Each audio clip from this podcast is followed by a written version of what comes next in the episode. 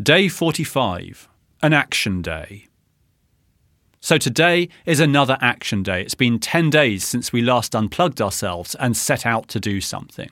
But before you do that today, just take a moment's pride. If you've got to day 45 and you've been working through every day, then you are becoming a social leader. You are taking the time and making the effort to do something differently. But let's carry on that trend. It's not a day for reflection, it's a day to get out and join a new community. So, through the conversations you've had and through the reflection that you've done, think about a new community that you can join and then go out and join it. So, consider your reasons and just do it. It's an action day, so get out there and make something happen.